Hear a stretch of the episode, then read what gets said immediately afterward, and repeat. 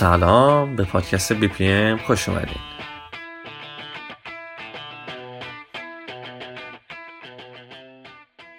من همین اول از همه سال نو رو به همه تبریک میگم. الان که تقریبا یک سال و نیم درگیر پاندمی هستیم امیدوارم که دو سال جدید کم کم یکم شرایط به بهبودی بره. اینم بماند یادگار شاید برگردیم بگیم که یه زمانی اولین اپیزود توی دوران کرونا ریکورد شدش. تاپیکه که ما تو این پادکست می‌خوایم راجع صحبت کنیم ماجرای فروش آلبوم این رینبوز رادیو هد اصلا چیه؟ بعد اینکه متوجه شدیم چه سیستمی داره چه سازوکاری داره به این فکر کنیم که این آیا لطمه به صنعت موسیقی زده یا نه. ولی کن قبلش اصلا بریم ببینیم که رادیو هد کیه و خیلی مختصر توضیح بدیم که اصلا چطوری شروع به کار کردن.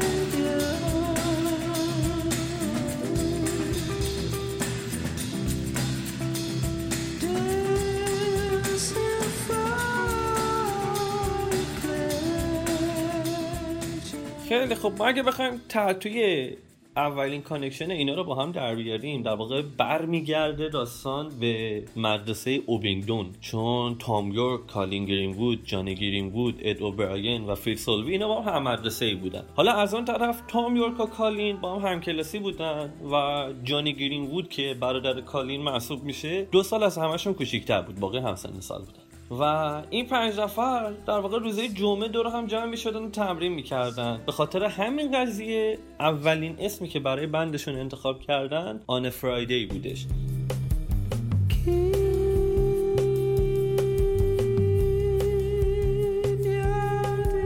عملا از 1985 شروع به کار کردن و اولین اجراشون هم یک سال بعد از همین ماجرا برگزار کردن. دو سال بعد از تشکیل بند همه اعضای گروه به جز جانی گرین بود برای ادامه تحصیل اوبینگدون رو ترک کردن به مقصد دانشگاه. ولی همچنان روزه تعطیل دور هم جمع می شدن و تمریناشون رو ادامه می‌دادن. تو سال 1991 زمانی که باز اینجا به جز جانی گرین بود همشون فارغ تحصیل شدن آن فرایدی دوباره شکل گرفت و یه آلبوم دمو هم ریکورد کردن و یه سری اجرا داخل آکسفورد برگزار کردن. حالا به مرور زمان با افزایش تعداد اجراهای On a Friday نظر شرکت های پخش و از اون طرف سرمایه داره صنعت موسیقی بهشون جلب شد. حالا اینجا نیازه که یه شخصی رو بشناسیم. آقای کریس هافورد. آقای کریس هافورد مالک قبلی استودیوی کورتیارد آکسفورده که اصلا همون موقع بخوایم رزومهشون رو بگیم تهیه کننده آلبومای band اسلودایو بودش.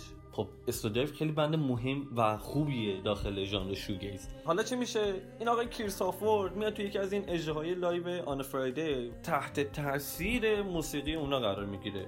و بهشون پیشنهاد همکاری میده. در واقع هافورد به همراه شریکش بریس اچ تهیه دموی بعدی گروه بر عهده می‌گیره و عملا مدیریت آن فرایدی رو عهدهدار میشن که همکاریشون تا به امروز هم ادامه پیدا کرده.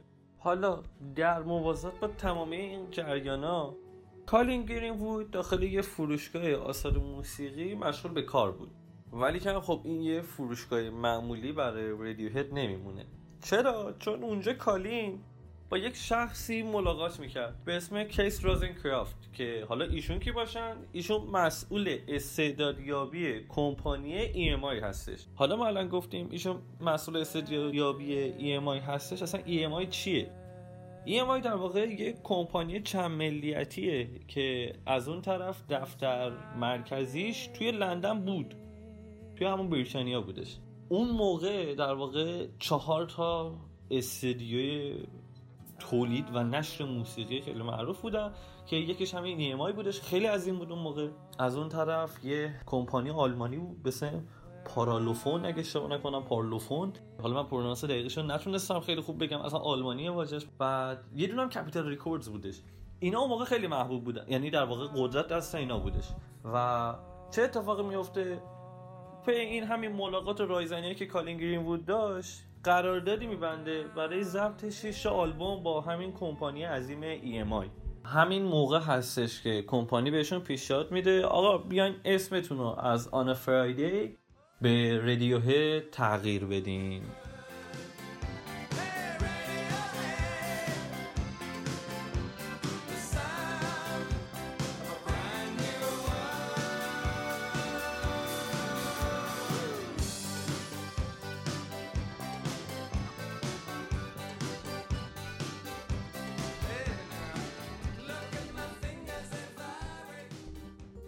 حالا اصلا چرا Radiohead انتخاب کردن؟ در واقع کمپانی چرا Radiohead پیشنهاد داد؟ داستان از این قراره که Radiohead اسمی نبودش که force بشه به سمت اعضای گروه که البته اگه force هم می‌شد من به شخصه خوشحال می‌شدم چون خیلی بهتر از On a Friday حالا داستان از چه قراره؟ در واقع On a Friday اون موقع اعضا همه جوون بودن و با یه سلیقه موسیقیایی بزرگ شده بودن. یه آرتیستی که اون موقع الهام می‌گرفتن ازش و inspire شون بود band آمریکایی Talking Heads بودش. اصلا Talking Heads یه track داره به اسم Radiohead این از اونجا اومده بود. یعنی اون پیشنهاد Radiohead هم از اونجا اومده بود که این اولین بار تو تاریخ هم نیستش که اسم یک band الهام گرفته شده از یک آهنگ یک آرتیست دیگه است. حالا خیلی وقتی می‌خوان راجع به Radiohead صحبت کنن میگن که 5 تا عضو اصلی نداره. Radiohead 6 عضو اصلی داره. من به شخصه نظر شخصی میگم که این اشتباهه هفت عضو اصلی داره. ولی الان می‌خوایم راجع به نفر ششم صحبت کنیم. و این نفر ششم کسی نیست جز آقای Nigel Timothy Godrich. حالا ایشون کی‌ان از آلبوم OK Computer به بعد در واقع تهیه کننده البته این تهیه کننده که دارم میگم record producer منظورمه. record producer و recording engineer باقی آلبوم های Radiohead و اکثر کارهای solo ی Thom Yorke بوده. جدا از تمام اینا خود آقای Nigel Timothy Godrich تهیه کننده سوپر گروه Atoms for Peace هم هست که الان یکم راجع به Atoms for Peace صحبت می‌کنیم. ما گفتیم که سوپر گروه Atoms for Peace. super گروه در واقع به band ی میگن که اعضای اون band افراد شاخصی باشن تو همون حرفه در واقع تو همون صنعت.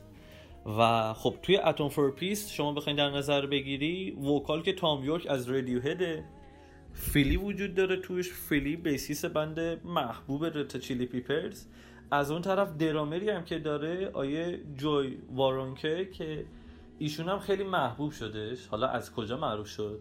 توی session musician در واقع این session musician وقتی یک band می‌خواد یه اجرای live ی داشته باشه و نوازنده نیاز داره حالا استخدامشون می‌کنن بیان نوازندگی کنن و توی این اجراهای band R.E.M. و Beck ایشون حضور داشتش و تو اونجا مثل اینکه عمل کرده خیره کننده ای داشته. این شد که drummer band Atoms for Peace هم شدن.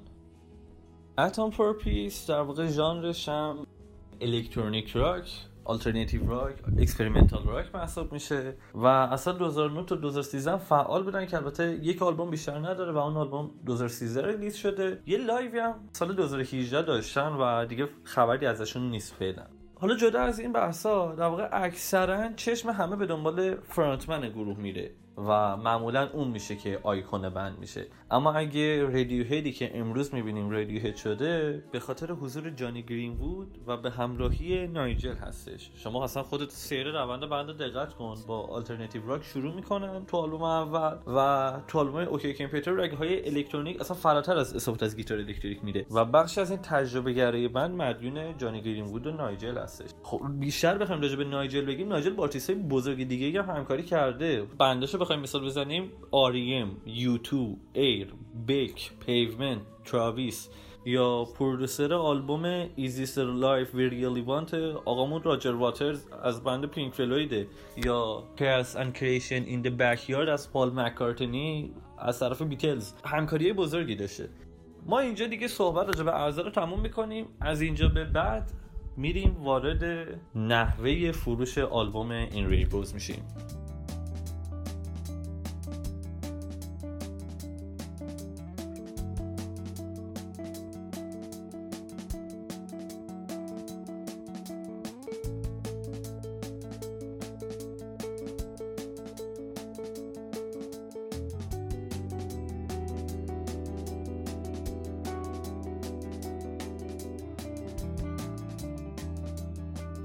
خب داستان از این قراره که Radiohead برای فروش آلبوم هفتمشون یعنی In Rainbows یه کار متفاوت انجام دادن. در واقع اونا تو سایتشون به یک تمهید جدیدی رسیدن. و اون چیزی نبود جز honesty box که توی صنایع دیگه مرسوم بودش اما توی صنعت موسیقی نه.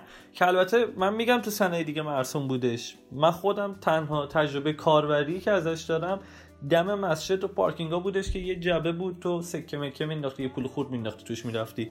والا عملکرد این سیستم اینجوری که شما برای دانلود فایل از هیچ مبلغی تا هر مبلغی که دلتون بخواد می‌تونید پرداخت کنید. یعنی محدودیت نداره. مقدار یعنی مبلغ مشخصی براش تعیین نکردن. شما هر مبلغی که در توانت باشه براش پرداخت می‌کنی. حائز اهمیته که بگی به نظر میومد این سیستم به شکست منجر بشه. ولی بیش از 3 میلیون version از این آلبوم فروش رفتش و جدا از این یک از 75 میلیون discbox هم ازش فروخته شد. و این یه پیروزی خیلی بزرگی برای بند بودش. نظرهای مختلفی نسبت به این قضیه بود. خیلی به این قضیه به این صورت نگاه می‌کردن که در واقع اونا بدون اینکه خودشون رو درگیر کنن با قوانین شرکت های نشر و توزیع موسیقی و تن دادن به شرایطشون یه شیوه جدیدی برای خودشون کشف کردن که کارشون انجام میده. خیلی هم میگن اونا برای اینکه می‌خواستن مقابل این سیستم قرار بگیرن این سیستم عرضه و تقاضای خودشون رو ایجاد کردن که از سودجویی های که از این صنعت صورت می‌گیره جلوگیری کنن. برخی از مردم هم این اتفاق انقلابی توی صنعت موسیقی می‌دونن و میگن که آقا این یه الگوی جدیدی برای باقی گروه ها هستش. ولی که خب این تمام واکنشن نیست. از طرف دیگه خیلی مورد نقد قرار گرفتن. خیلی ابراز تاسف کردن. این افرادی که ابراز تاسف کردن افراد بزرگی هن. یعنی اصلا مردم خیلی فیدبک بدی نداشتن. بیشتر اکثرا اون چیزایی که حداقل اون موقع ترند شد افرادی بودن که خودشون توی این حرفه سرشناس بودن و به شدت مخالفت کردن با این قضیه.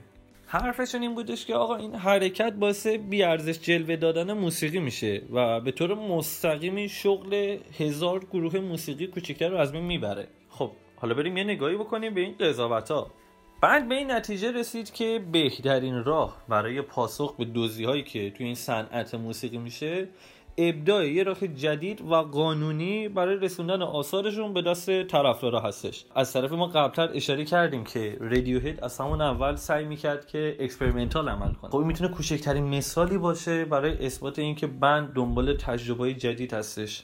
بعدش هم این روش honesty box concept این که برای شنیدن موسیقی و اثر یک آرتیست باید پول پرداخت کنید اصلا منکر نمیشه. فقط نشون داد که آقا این سیستم و فاکتورهای تنظیم قیمت برای یک آلبوم مدت‌هاست مورد تجدید نظر قرار گرفته. اونم نه به خاطر اینکه بسیاری مردم می‌خوان مبلغ کمتری پرداخت کنن و بلکه واقعا طرفدارای زیادی هستن که می‌خوان هزینه بیشتری پرداخت کنن. حتی اشاره شده که کمپانی وارنر چپل میوزیک این روش رو یک موفقیت می‌دونه و میگه که این روش سود بیشتری رو هم برای ناشر هم برای بند نسبت به اون سیستم خرید فروش سنتی به دست آورده. خیلی با خودم کلنجا رفتم اینو بگم نگم. بابا امیر تتلو متاسفانه داخل کانالش یه چند تا اسکرین شات گذاشت و اسکرین شات واریزی های پیش فروش آلبومش بود. مثلا من اینجوری بودم که okay مثلا مبلغی که می‌خوام ببینم تهش 5 میلیون 8 میلیون. مثلا یک مبلغ 200 میلیون 120 میلیون 70 میلیون top تریناش بودن. و خب شما ببین دیگه مثلا اگه آلبومش میذاش دو تومن مگه اونقدر سود می‌کرد؟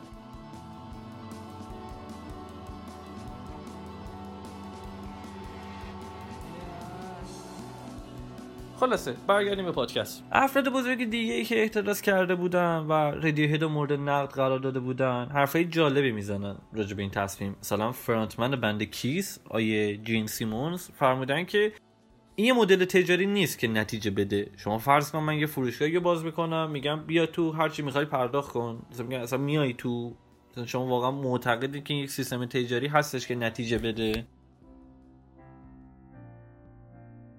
باقی افرادی که اعتراض کرده بودن می‌خوایم یه مثال دیگه بزنیم. مثلا می‌رسیم به شخص آقای Trent Reznor که frontman band Nine Inch Nails هستش. حالا بر کسی که نمی‌شناسن یک band industrial rock آمریکایی خیلی معروفی هستش.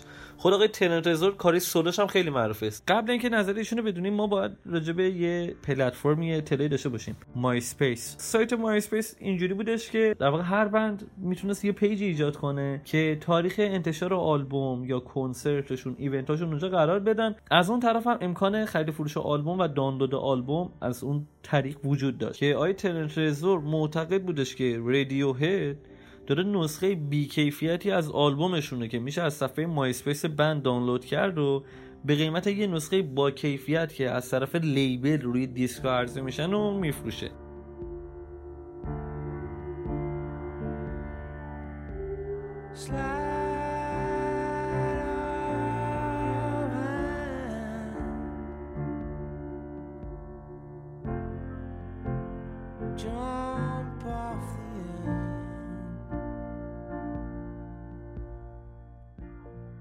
در واقع آقای تنر می‌گفت چون مبلغ زیادی دارن پرداخت می‌کنن اون مبلغ زیاده باید صرف رایت این موزیکا روی دیسکا و اینجور قضایی باشه نه به خاطر نسخه دیجیتال. و اعتراضش بیه همچین چیزی بود. حالا تو همین هین منیجر بند یوتیوب آقای پال مگنس اعلام کردش که 60 تا 70 درصد افرادی که آلبوم رو دانلود کردن با اینکه آلبوم رو می‌شد از سایت رسمی رادیو هد بدون پرداخت حتی هیچ پولی دانلود کرد ترجیح دادن اونو از سایت های تورنت دانلود کنن. و کل این تئوری رو یه بک فایرد اعلام کرد یعنی عمل کرده معکوس داشتش که دودش به چشم رادیو هد رفته خب این حرفم تا یه حدودی درست بوده. خیلی از مردم این آلبوم رو از تورنت دانلود کردن. توی نوامبر سال 2007 شرکت کامسکور یه شرکت آمریکایی که کارشون آنالیز و تجزیه و تحلیل بازدیدا و دانلود و اینجور چیزای مربوط به وب ادعا کرد که فقط 38 درصد از کسایی که دانلود کردن پول پرداخت کردن.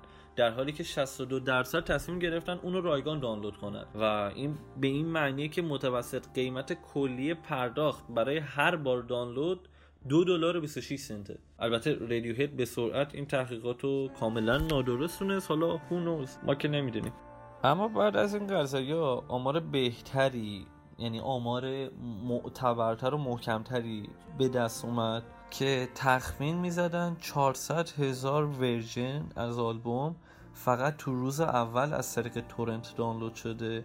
و در طول 24 روز اول پیش فروش آلبوم دو میلیون و 300 هزار بار آلبوم دانلود شده از طریق تورنت و این دانلودا رایگان بوده. خب با توجه به این قضایی بوی شکست میاد. ولی کن تام یورک توی دسامبر 2007 مصاحبه با یه مجله به اسم Wired اعلام کردش که از نظر درآمد دیجیتال ما تو این آلبوم بیشتر از تمامی آلبوم های Radiohead کسب درآمد کردیم. حالا اگه بخوایم با توجه به تمام این چیزایی که گفتیم به سمت نتیجه گیری پیش بریم که آقا اصلا داستان چی شدهش در واقع توی اکتبر 2008 کمپانی Warner Chappell Music میاد یه آمار دقیق تری و نسبت به عملکرد فروش آلبوم ارائه میده که حالا تو این آمار چی گفته؟ این آلبوم سه میلیون بار خریداری شده که حالا شامل فروش سی دی و فروش disc box ها و دانلود از طریق خود سایته که برایند تمام اینا تقریبا یه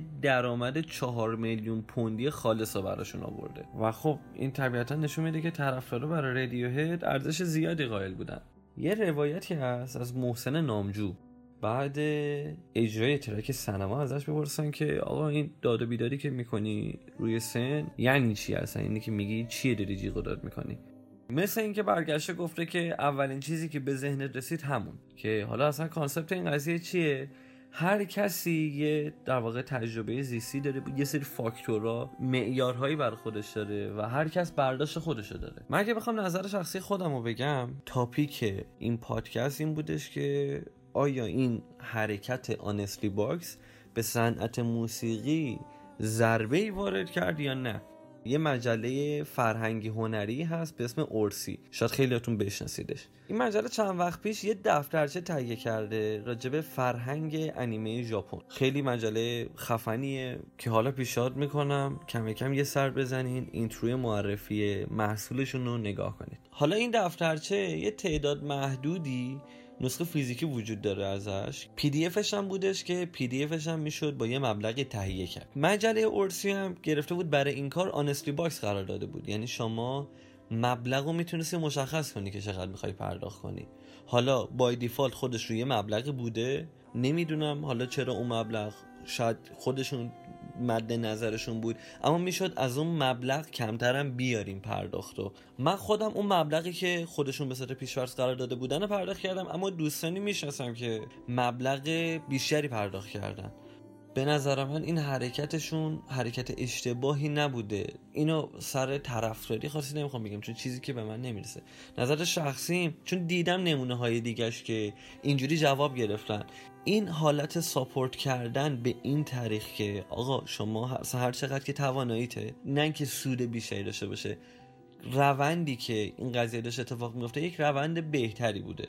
یه ماجرایی هست. ما الان می‌خوایم بریم کتاب بخریم فرزن میریم کتاب فروشی یه کتابی انتخاب می‌کنیم و مبلغ و نوشته چهل هزار تومن. خب این چهل هزار تومن هزینه صرف چه چیزایی شده؟ اون کتاب در واقع یه کاغذی داره یه جوهری بهش خورده. هزینه دستگاه استهلاک دستگاه چاپه حالا مسیر باربریه از اون طرف حالا خود اون نویسنده هستش که یک درصدی داره. حالا ممکن خیلی فاکتورهای دیگه داشته باشه که من ندونم. اما اون چهل تومنه صرف اون میشه. چون هر کتاب در واقع اون پروسه داره براش تکرار میشه. متن یک بار تایپ شده یا تصویرسازی یک بار انجام شده. اما چاپ و نشرش هر بار داره اتفاق میفته از اون طرف وقتی ولی ما یه کتاب PDF دانلود می‌کنیم خب این نوشتارش که یک بار اتفاق افتاده layout بندیش و تصویرسازیش همه چیز هم یک بار اتفاق افتاده. خب این به باید هزینهش یکم فرق کنه. موزیک هم همینه. وقتی همون حرفی که Trent Reznor داشت می‌زد. وقتی یه پول بیشتری می‌دادیم بابت یک چیز یعنی وقتی ما یک دیسکی میخریدیم که تو گرامافون میرفتش خب این تکنولوژی پشتش نیاز داشت. برای اینکه رایت بشه روی این قضیه اصلا نیروی کار می‌برد براش هزینهش اونقدر زیاد بود. ولی وقتی دیگه علم پیشرفت کرده از اون طرف فقط یه رندر می‌گیرن از نرم افزار چقدر مگه هزینه میفته برای هر بار؟ فاکتورهای تعیین قیمت خیلی تغییر می‌کنه. وقتی ما می‌خوایم راجع به رادیو صحبت کنیم خیلی تاپیکا هستش که بخوایم راجع بهش صحبت کنیم. مثل اجرایی که داخل اسرائیل گذاشتن یا تفسیر خیلی از ترکا یا تفسیر آلبوما این نکات زیادی هستش. این وسط تاپیک زیاده و متریال اطلاعاتی که می‌خوای نسبت به این تاپیک هم داشته باشه خیلی کمه. در واقع بهتر بخوام بگم اخبار ضد و نقیص خیلی زیاد داره. عذر می‌خوام اگه یک جایی شما حس کردین که من نکته یا اشتباه گفتم تلفظی اشتباه گفتم ولی ما تمام تلاشمون کردیم که از رسمی ترین و درست ترین سورس بریم مطالب رو ترجمه کنیم. الان من گفتم که اول از همه با کمپانی EMI یه قراردادی بستم برای ریکورد 6 تا آلبوم. بعد من گفتم خب برم چک کنم ببینم این هست اصلا توی لیبل استودیویی که زده؟ آیا یه دونه هم اصلا EMI نیست. بعد اینجوری بودم که چیه؟ همون پارالوفون و کپیتال ریکوردزی که گفتیم گفتیم کمپانی دیگه ای بودن آلبوم ها رو زده تحت لیبل اونا. ولی از اون طرف بند آن فرایدی رو می‌زنید میره که آقا این بند زیر نظر کمپانی EMI یکم پیگیر شدیم فهمیدیم که آقا کمپانی EMI سال 2011 12 یه بدهی 4 میلیارد دلاری بالا میاره ورشکسته میشه. کمپانیشو میفروشن. تا یه سال اینا هی زیر نظر کمپانی دیگه میرفتش و داستانش یه همچین چیزی بودش. ما time ی که می‌خواستیم راجع به Nigel Timothy Godrich صحبت کنیم گفتم خیلی هم میگن که Radiohead پنج عضو اصلی داره نفر ششمشون Nigel ه که من گفتم به نظر من هفت تاست و هفتمین عضو این گروه هم به نظر من Stanley Donwood هستش در واقع گرافیست پروژه تمام کارهای artwork و cover art و تمام چیزهایی که مربوط به طراحی band میشه از اول با Radiohead بوده و یه آلبوم های solo Thom Yorke هم باش همکاری کرده. بعد سوپر گروه Atoms for Peace هم بوده. به نظرم یکی دیگه از قوی ترین مؤلف های band Radiohead همینه. یعنی شما concept و پشت کاورها رو هم نگاه کنین یا یه سری booklet هایی که ازشون اومده طراحیایی که داره نسبت به concept موزیک به نظرم پا به پای همون پرقدرت ادامه پیدا کرده. اگه امروز ما تونستیم این پادکست رو ریکورد کنیم و بتونیم پخشش کنیم در واقع پیشینش برمیگرده به فعالیت بچه ها توی کانال Radiohead بچه ها زحمت کشیدن توی کانال در واقع discography band قرار دادن. تمام آلبوم ها تمام single track ها حالا توی کیفیت های مختلف از اون طرف زحمت کشیدن ترجمه کردن یه سری تفسیرها رو یه سری تفسیرها رو نوشتن. یه سری موزیک ویدیو رو قرار دادن. ادامه اون مسیر شده که الان تونستیم این پادکست رو ریکورد کنیم. واقع ایدهش برمیگرده. حالا به دو سال و نیم پیش حتی. به این پادکست من از سامی خیلی ممنونم بابت اینکه خیلی کمکم کرد تو تهیه این کار. از اون طرف من یه دوستی دارم امیر سام که یه پادکستی داره به اسم پرش فکری. و من هی تنبلی می‌کردم برای شروع کار و امیرسام مجبورم کردش گفت توی یکی از اپیزودهای پادکستش باید برم و از اونجا کار شروع کنیم و تو اون پادکست ما راجع به concept پشت track Hotel California صحبت کردیم از band Eagles. حالا اگه موضوع مورد علاقتونه اون موردم هست برای شنیدن. این پادکست قرار نیست صرفا راجع به Radiohead بمونه و این دلیلی هم نمیشه دیگه برنگردم سراغش. شروع پادکست با این اپیزود بودش و اپیزود بعدی که از پادکست release میشه اپیزود شبسازه شبساز در واقع یه playlist ی از موزیکایی هستش که آخر شب وقتی می‌خواین چند تا موزیک گوش بدیم می‌تونه گزینه خوبی باشه که اول به موزیک گوش میدیم بعدا یکم راجع به concept موزیکا کلا یکم راجع به آرتیستشون و ژانرشون اینجور چیزا صحبت می‌کنیم.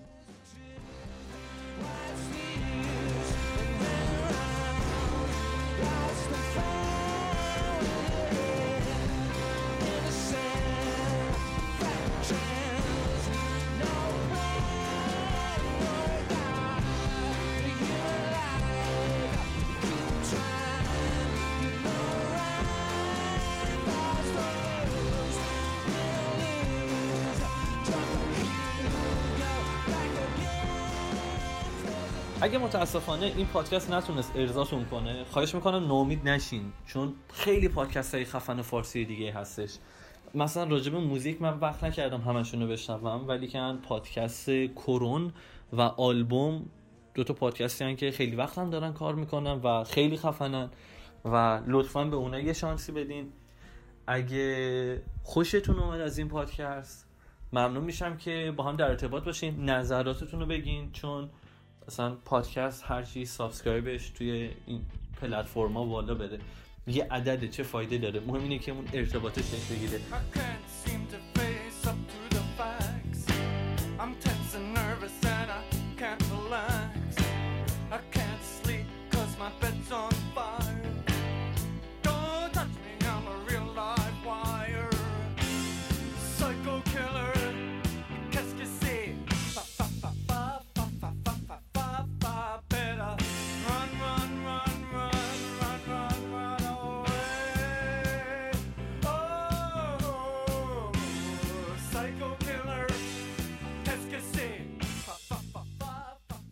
و من نشارفم و شما داشتین به اپیزود اول پادکست بی پی ام گوش می‌کردین.